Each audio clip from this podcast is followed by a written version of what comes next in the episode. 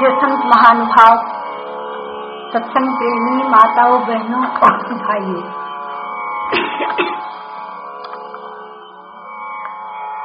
प्रभु विश्वासी साधक के संबंध में बहुत बढ़िया बढ़िया बातें हम सुन रहे थे। अपने को सामने रखकर थोड़ा विचार किया जाए। ईश्वर में विश्वास करने वाले हम लोग हैं। उस विश्वास के आधार पर क्या हमारा ईश्वर के अतिरिक्त और सब जगह से मन हट गया? ऐसा प्रश्न रखा जाए अपने सामने। क्या भगवान के अतिरिक्त और किसी से हमारा संबंध नहीं रहा? कि उनकी महिमा के बल से हमारी सब चिंताएँ, हमारा सब भय मिट गया।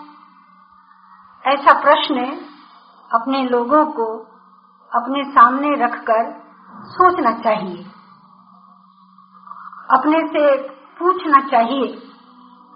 इसके उत्तर में जीवन में खूब जागृति आ सकती है।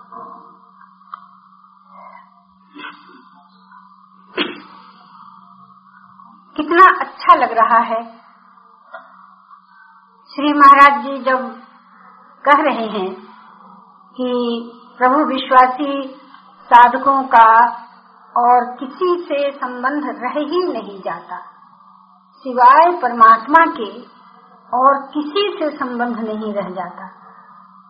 अन्य किसी से संबंध नहीं रहता है तो अन्य किसी का चिंतन भी कभी नहीं होता है। वे परमात्मा को अपना मानते हैं और उनको हर प्रकार से पूर्ण मानते हैं, अपना हितैषी मानते हैं, अपना प्रिय मानते हैं। इसलिए वे सिवाय परमात्मा के प्रेम के अपने लिए और कुछ चाहते भी नहीं हैं। अब सोचा जाए कि मैंने भी ईश्वर में विश्वास किया है। मुझे भी ईश्वरीय प्रेम का मधुर रस अभिष्ट है। है कि नहीं है? जी, है। तो अब सोच करके देखिए कि ईश्वरीय प्रेम रस के अलावे और भी कुछ अपनी चाह है क्या? और भी कोई अपनी, अपना संकल्प है क्या? ऐसा सोचने से मालूम होता है कि और भी संकल्प है। अगर और संकल्प न होते, ईश्वरीय प्रेम के अतिरिक्त अपने में और कोई चाह मेरी न होती तो पता नहीं कब को यह सीमित अहम रूपी अणु ईश्वरीय प्रेम बनकर प्रेमास्पद में समा गया होता। अब तक यह काम पूरा हो गया होता।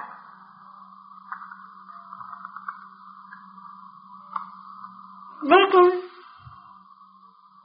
अपनी वर्तमान दशा देखने से ऐसा लगता है कि अभी तक यह काम पूरा हुआ नहीं है। अर्थात ईश्वर विश्वास को और ईश्वरीय संबंध को और विधि विधान से भजन पूजन करने को मैंने संपूर्ण जीवन नहीं बनाया है। संपूर्ण जीवन का एक अंग बनाया है।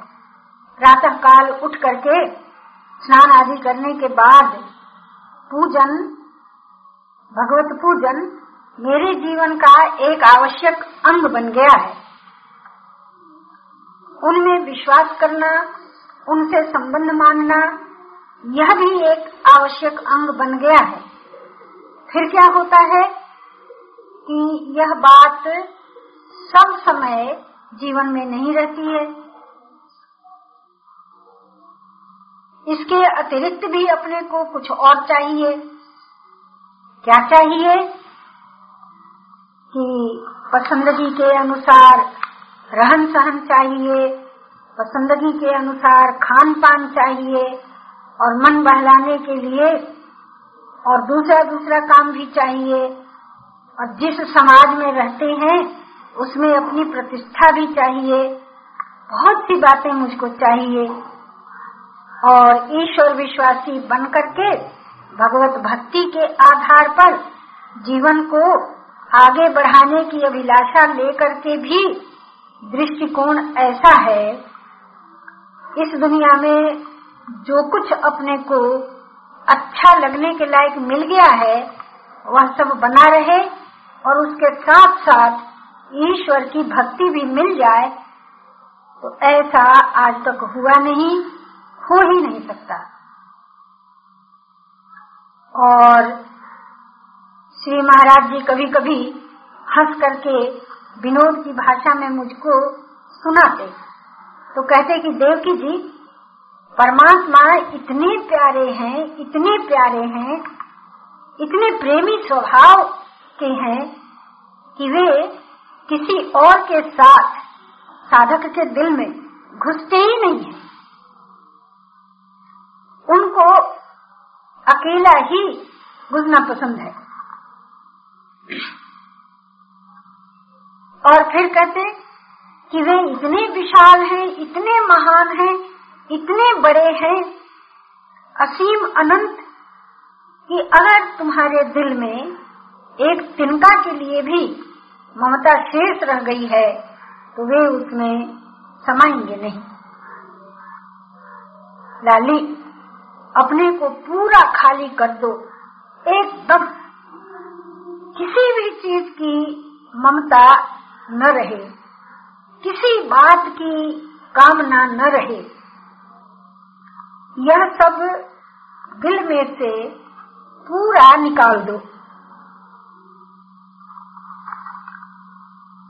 अपने को एकदम खाली कर दो। तब उनको उसमें आकर के प्रेम का आदान प्रदान करना प्रिय लगता है। अपने जीवन में अभी तक उस ईश्वरीय प्रेम का प्रभाव इतना नहीं हुआ है कि अपनी पसंदगी का खान पान हम भूल जाते अपनी पसंदगी के रहन सहन को हम भूल जाते, अपने भीतर से सिवाय प्रभु की प्रसन्नता के और कोई संकल्प ही न उठता। ऐसा हुआ ही नहीं अब तक। तो मालूम होता है कि अपनी साधना में कहीं न कहीं कोई न कोई त्रुटि हमने रखी है और उसको दूर करना हम सभी ईश्वर विश्वासियों का, वर्तमान का पुरुषार्थ है। श्री महाराज जी जब बता रहे थे कि प्रभु विश्वासी साधक जो होते हैं, उनका अपना कोई संकल्प नहीं रहता। क्या है? तो प्रभु की प्रसन्नता अपनी प्रसन्नता है। वे मेरे साथ जैसे चाहें, जिसमें उनको प्रसन्नता हो, सो करें। तो इसका अर्थ क्या निकला? कि अपने पास अपना मन नहीं है। अब अपना मन मेरे पास है, तब मैं प्रभु की प्रसन्नता के योग्य अपने को बना ही नहीं सकती। और यही कारण है कि ईश्वर विश्वासी होते हुए भी हम अपना संकल्प भी रखते हैं, अपना मन भी रखते हैं, और उस मन की गुलामी भी अपने में रखते हैं, और फिर उस मन का अनुसरण हम करते हैं। और फिर उस मन को आज्ञा देते हैं कि तुम चले जाओ प्रभु के पास। तो यह कभी होता नहीं है, संभव नहीं है। यह भी एक खास बात है। ऐसा क्यों नहीं हुआ? तो अब थोड़ा उल्टी तरह से मैंने सोचा एक बार। तो मेरे ध्यान में आया कि ईश्वर विश्वास को मैंने जीवन नहीं बनाया है।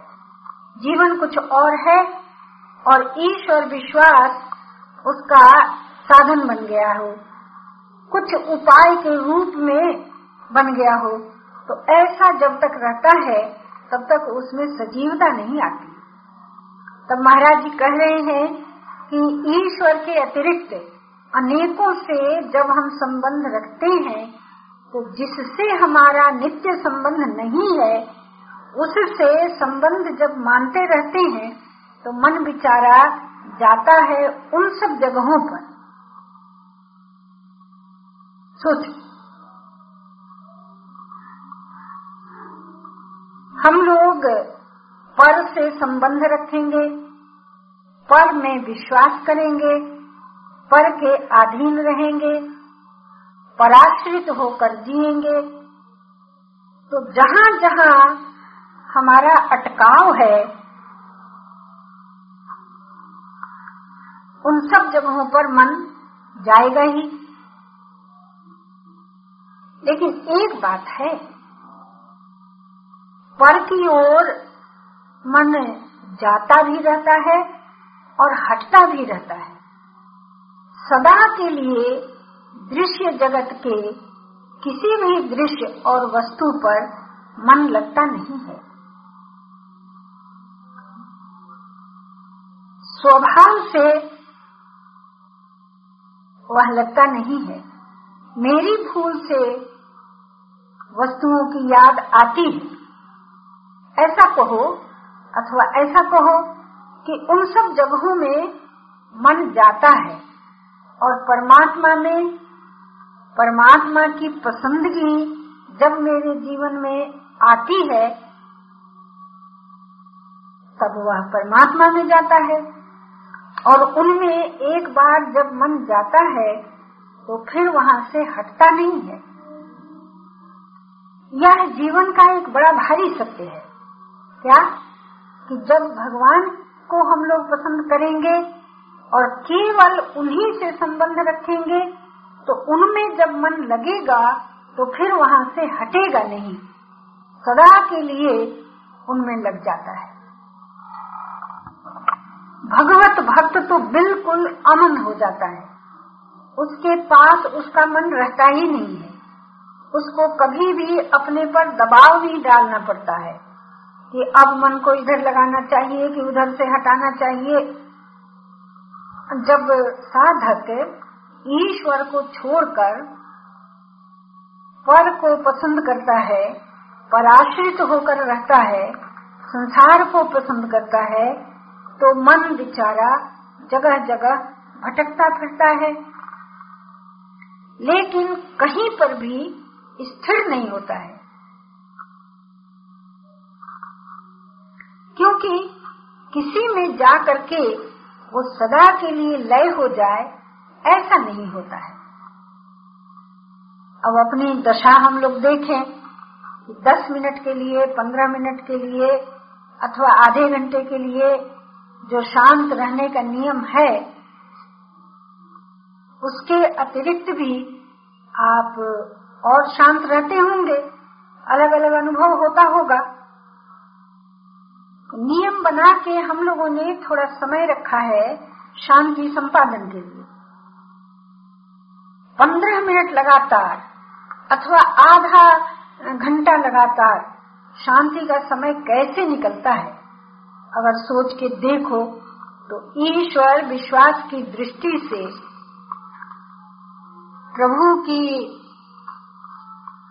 कृपा शक्ति का आश्रय लेकर जब हम उनके समर्पित हो जाते हैं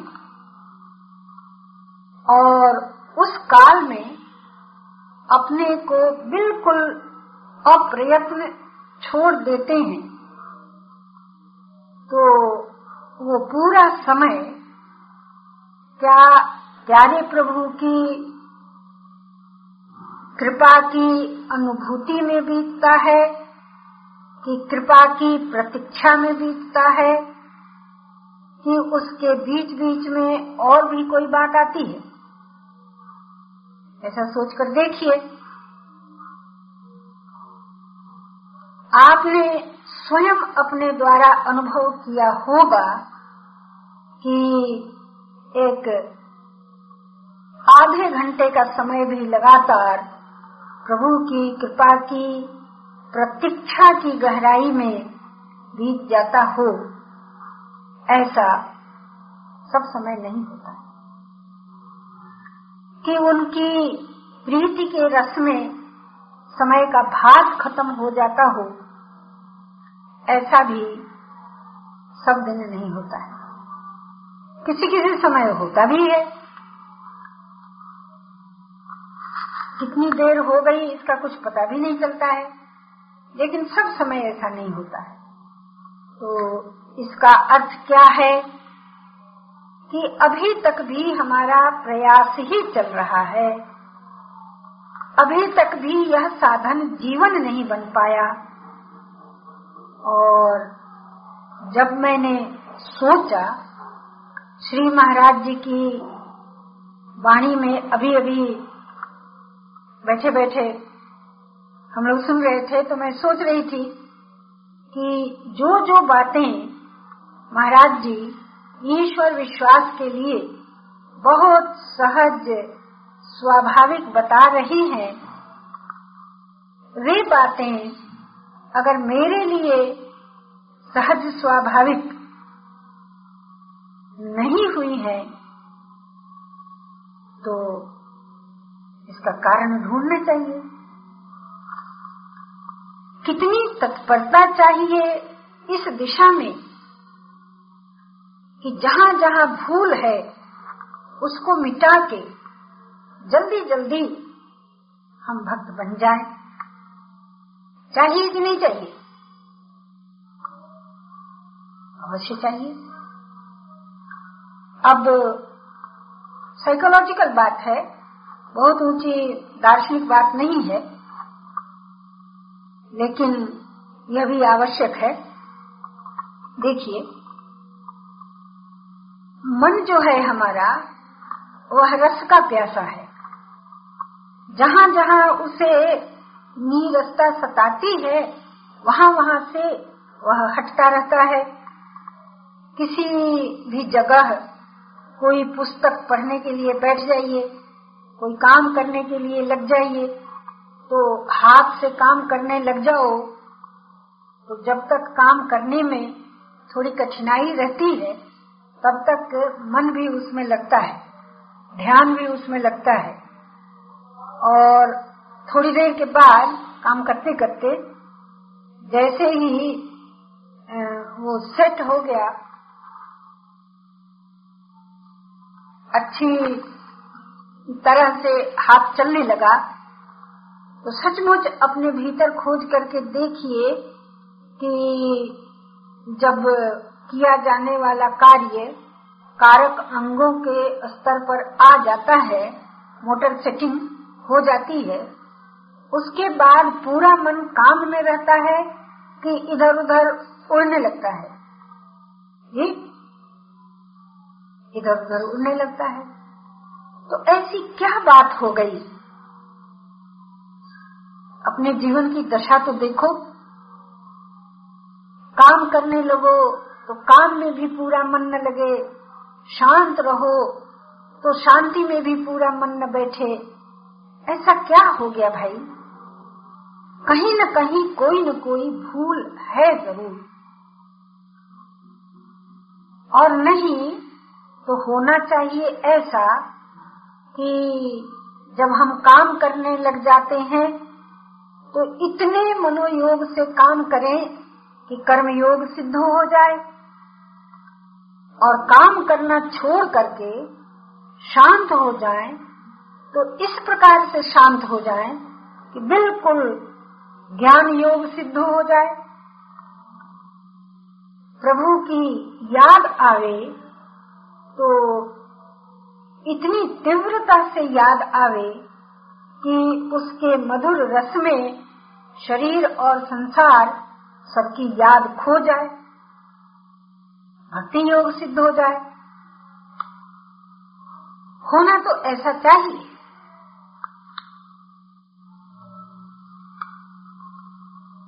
लेकिन ऐसा होता कब है? जब हमारे जीवन में विभाजन नहीं रहता, तब ऐसा होता है। अभी हमारे जीवन में विभाजन है। हमारा एक इष्ट नहीं है। मंत्र दीक्षा हो गई। कोई पूछे कि आपके इष्ट कौन है तो अपने इष्ट का नाम रूप हम बता सकते हैं। लेकिन अपने जीवन को अपने द्वारा देखें तो मालूम होता है कि अभी तक मेरा एक इष्ट नहीं है। नहीं तो पूरा ध्यान उनमें लग गया होता, उनके अतिरिक्त और किसी का चिंतन न होता। उनकी याद में इतनी सरसता आ जाती कि फिर अपने किसी संकल्प का पता ही नहीं चलता। अपना कोई संकल्प ही नहीं उठता। अपने पर, अपने अधिकार की कोई बात ही नहीं सामने आती। ये सारी बातें बिल्कुल ही सहज स्वाभाविक हो गई होती। सत्संग का अर्थ क्या है? सत्संग का अर्थ यह है कि जीवन के सत्य को स्वीकार करना और अपने जाने हुए असत के संग का त्याग करना। यही सत्संग है। अब देखिए जहाँ जहाँ अपनी भूल मालूम होती है, उसको हम लोग सुधारते जाएँ और सत्य स्वरूप जो स्वीकृतियाँ हैं, उनको दोहराते जाएँ। उनको दृढ़ता पूर्वक धारण करें और उसी के आधार पर जीना आरंभ करें। तो अपने में जो कमी रह गई है, वह कमी दूर हो जाएगी और साधना सजीव हो जाएगी।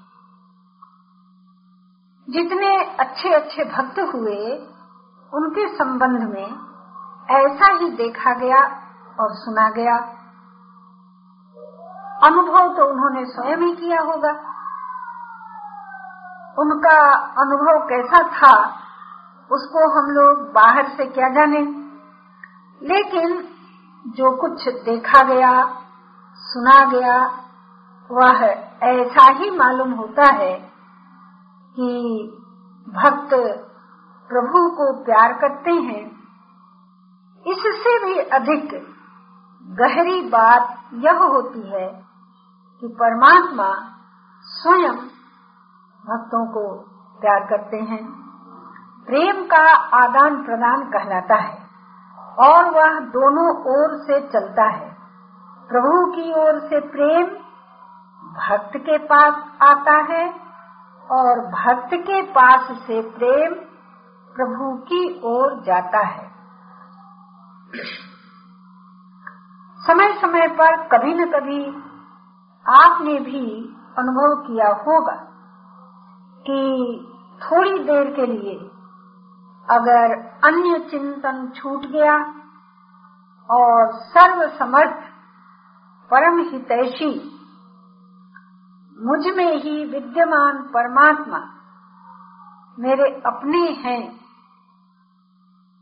यह भाव प्रधान होकर आपके सामने आ गया तो उतनी ही देर में शरीर का भास खत्म हो जाता है।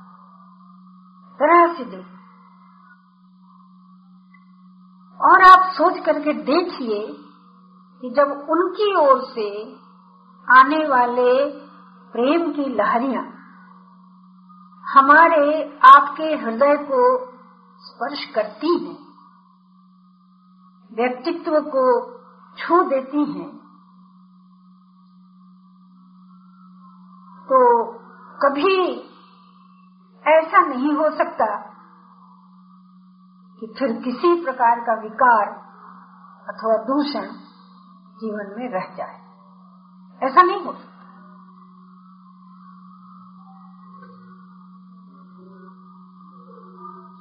एक बार एक अनुभवी संत के पास बैठकर मैं बात कर रही थी। भगवत चर्चा हो रही थी। प्रेम की बातें हो रही थी। बात करते करते उन संत को ईश्वरीय प्रेम की याद आ गई। और उनके भीतर क्या हुआ सो तो वे जाने। कुछ देर के बाद परम प्रसन्न होकर उनके मुख से मधुर वचन निकलने लगे कि भाई, हमें तो थोड़ी सी देर के लिए दो मिनट का विराम भी मिल जाए तो भीतर में प्रवेश करते ही घंटों घंटों के परिश्रम की थकावट जो है खत्म हो जाती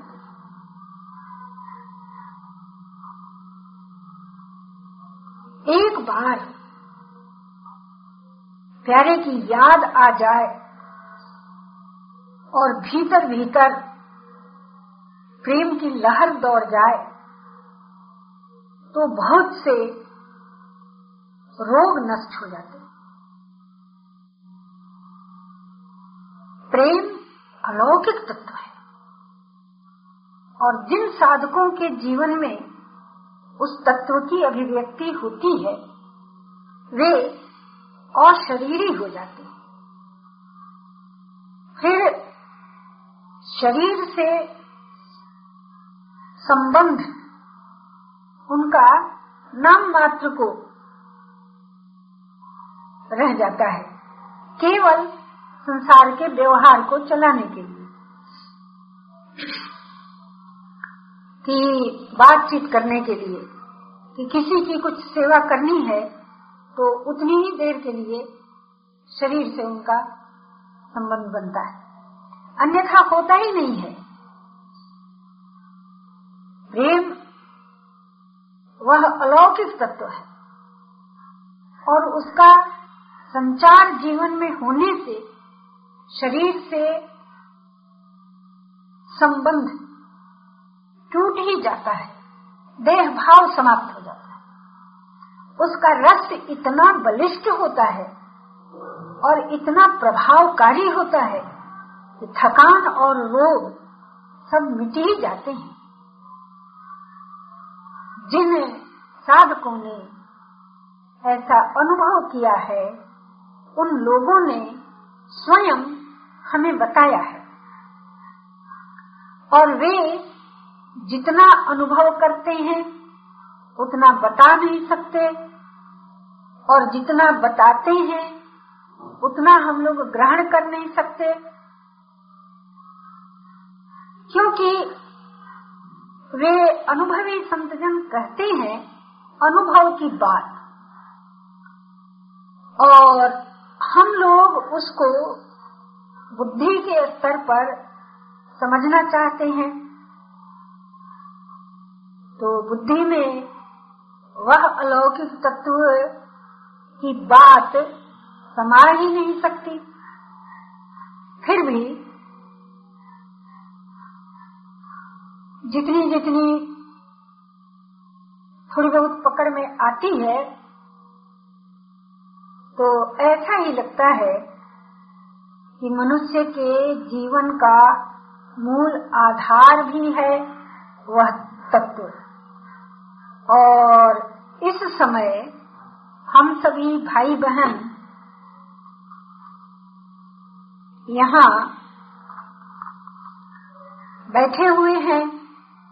अभी भी वह तत्व हमारे आपके भीतर विद्यमान है और कोई ऐसा सोचे कि मैं भगवत भक्त हूँ और फिर भी उसके भीतर किसी प्रकार की कामना किसी प्रकार की वासना रह जाए, अन्य का चिंतन उसके भीतर रह जाए, या किसी प्रकार की चिंता उसको घेरे तो उसे समझना चाहिए कि कहीं न कहीं कुछ न कुछ त्रुटि अवश्य है। अन्यथा श्री महाराज जी ने ऐसे बताया कि प्रेम तत्व इतना प्रभावकारी है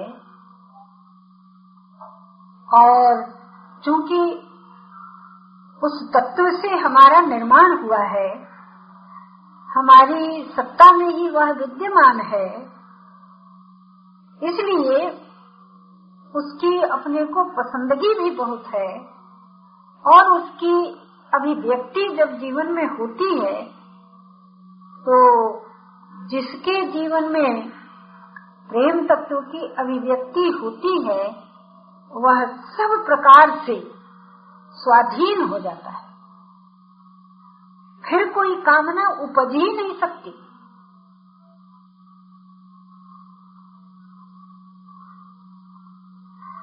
देखा आपने? अरे भाई, कामना तो हमेशा अभाव में उपजती है। कामना हमेशा अपने और दूसरों के बीच भेद बुद्धि के रहने से उपजती है। द्वैत में कामना उपजती है, अद्वैत में नहीं। और प्रेम तत्व का हिसाब ऐसा है कि एक और एक मिलकर दो नहीं होते। एक और एक मिलकर एक ही रहता है। और कहीं कहीं तो श्री महाराज जी ने ऐसे भी लिखा है कि भाई, शुद्ध अद्वैत तो प्रेम तत्व में ही सिद्ध होता है। क्योंकि प्रेमी और प्रेमास्पद ये दो नहीं रहते हैं। कभी कभी मेरे ध्यान में यह बात आती है कि जीवन की पूर्णता की बात तो पूर्ण पुरुष जाने, लेकिन साधन काल में प्रेम पंथ के साधक थोड़ी थोड़ी देर के लिए जहाँ जहाँ प्रेम तत्व की अभिव्यक्ति का अनुभव पाते हैं, उतने ही में उनका संसार डूब जाता है।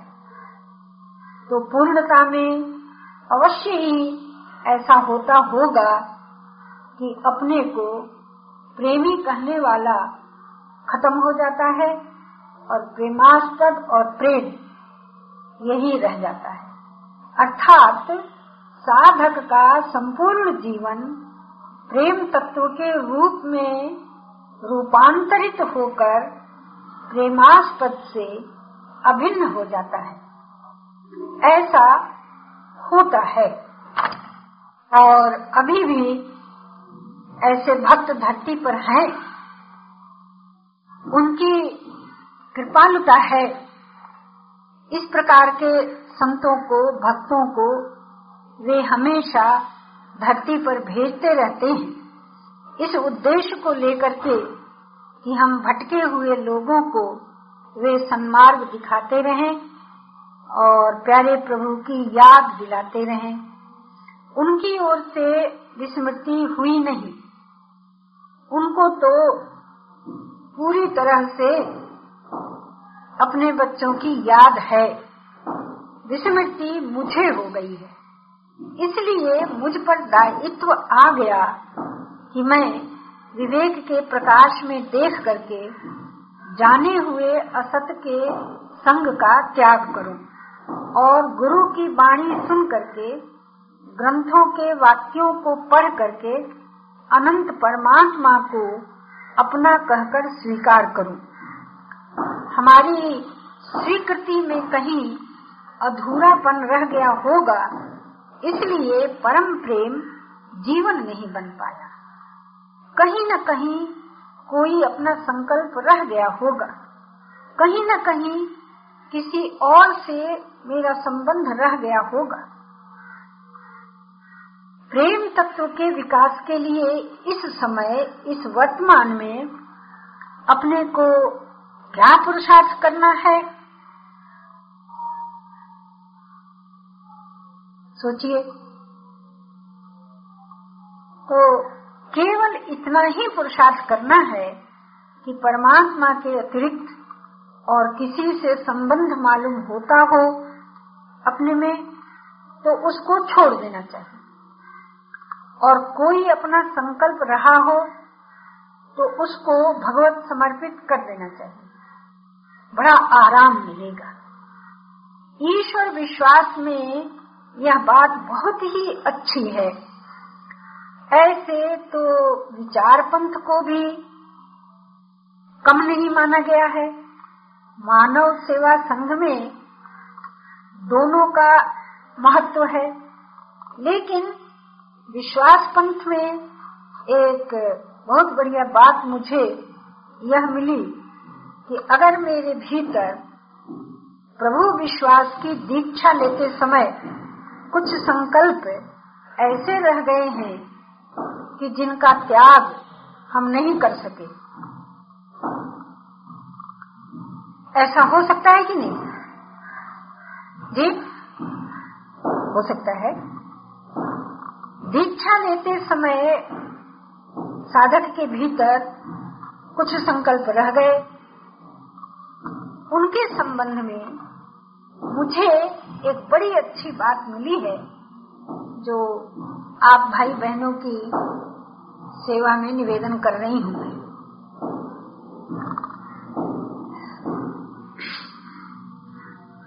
वो यह है कि ईश्वर विश्वासी को अपना संकल्प नहीं रखना है।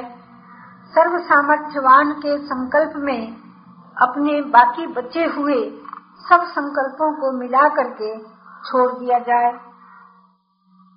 तो स्वामी जी महाराज ने मुझको कहकर भी सुनाया और थोड़े ही दिनों के क्रम के भीतर उनके परम सुहृद परमात्मा ने करके भी दिखाया। बड़ी बढ़िया बात है। कि साधक के ऐसे संकल्प जिसकी पूर्ति उसके साधन में बाधा पहुँचा सकती हो तो ऐसे संकल्पों का प्रभु नाश करा देते हैं। अपनी कृपा शक्ति से नाश करा देते हैं। और कुछ संकल्प जो अपनी जानकारी में है जो आप चाहते हैं कि वे संकल्प मिट जाते तो अच्छा था। हमें शांति मिल जाती। चित्त एकाग्र हो जाता। एक निष्ठ हो करके केवल केवल परमात्मा की आराधना में ही हम लग जाते। ऐसा जहाँ आप सोच रहे हैं और चाह रहे हैं कि संकल्पों को भी खत्म कर देते तो अच्छा होता।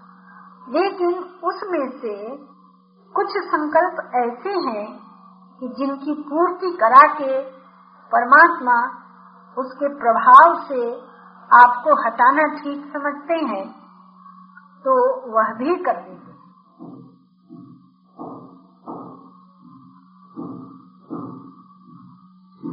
और कुछ कुछ उदाहरण मुझे ऐसे भी मिले कि साधक को दीक्षा लेते समय साधन काल में कुछ संकल्प अपने ऐसे होते हैं कि जिनका उनको पता ही नहीं लगता। ऐसे भी होते हैं। बड़ी गहराई में अचेतन स्तर में न जाने कहा किस प्रकार से छिपे रहते हैं। साधक को पता ही नहीं चलता कि मेरे भीतर इतने संकल्प हैं। ऐसे संकल्पों को भी प्रभु अपनी कृपालुता से प्रकट भी करा देते हैं, मिटा भी देते हैं, पूरा करा के भी खत्म करा देते हैं। और सब प्रकार से साधक को निसंकल्प बनाकर अपनी भक्ति की निष्ठा में लगा देते मेरे साथ भी उन्होंने ऐसा किया है।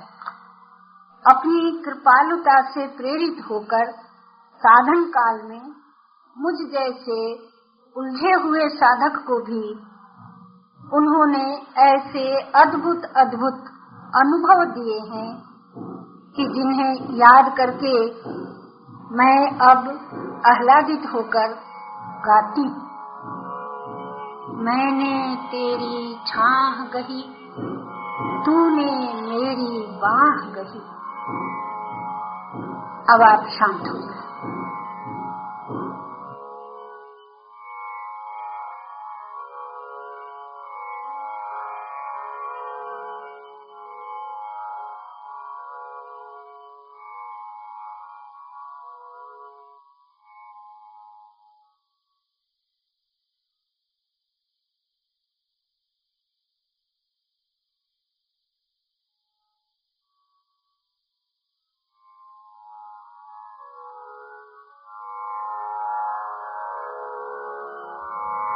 के घने बादल जिस व्यक्तित्व को तिमिराच्छन्न कर लेते हैं, वह उदय अस्त से रहित अनंत प्रकाश रश्मियों को स्वयं में अवतरित करने के लिए उद्यत हो जाता है।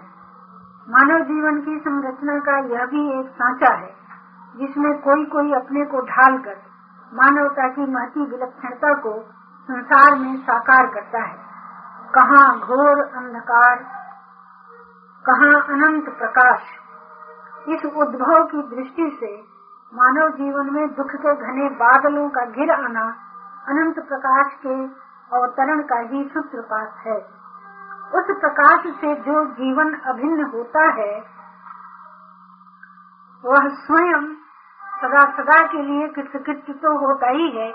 मानव मात्र के लिए तमसो मा ज्योतिर्गमय की अमित लीक भी काल पट्ट पर खींच देता है, जिस पर चलकर युगो युगो तक मानव समाज दुख से परित्राण पाता है, एवं अनंत आनंद से अभिन्न होता है।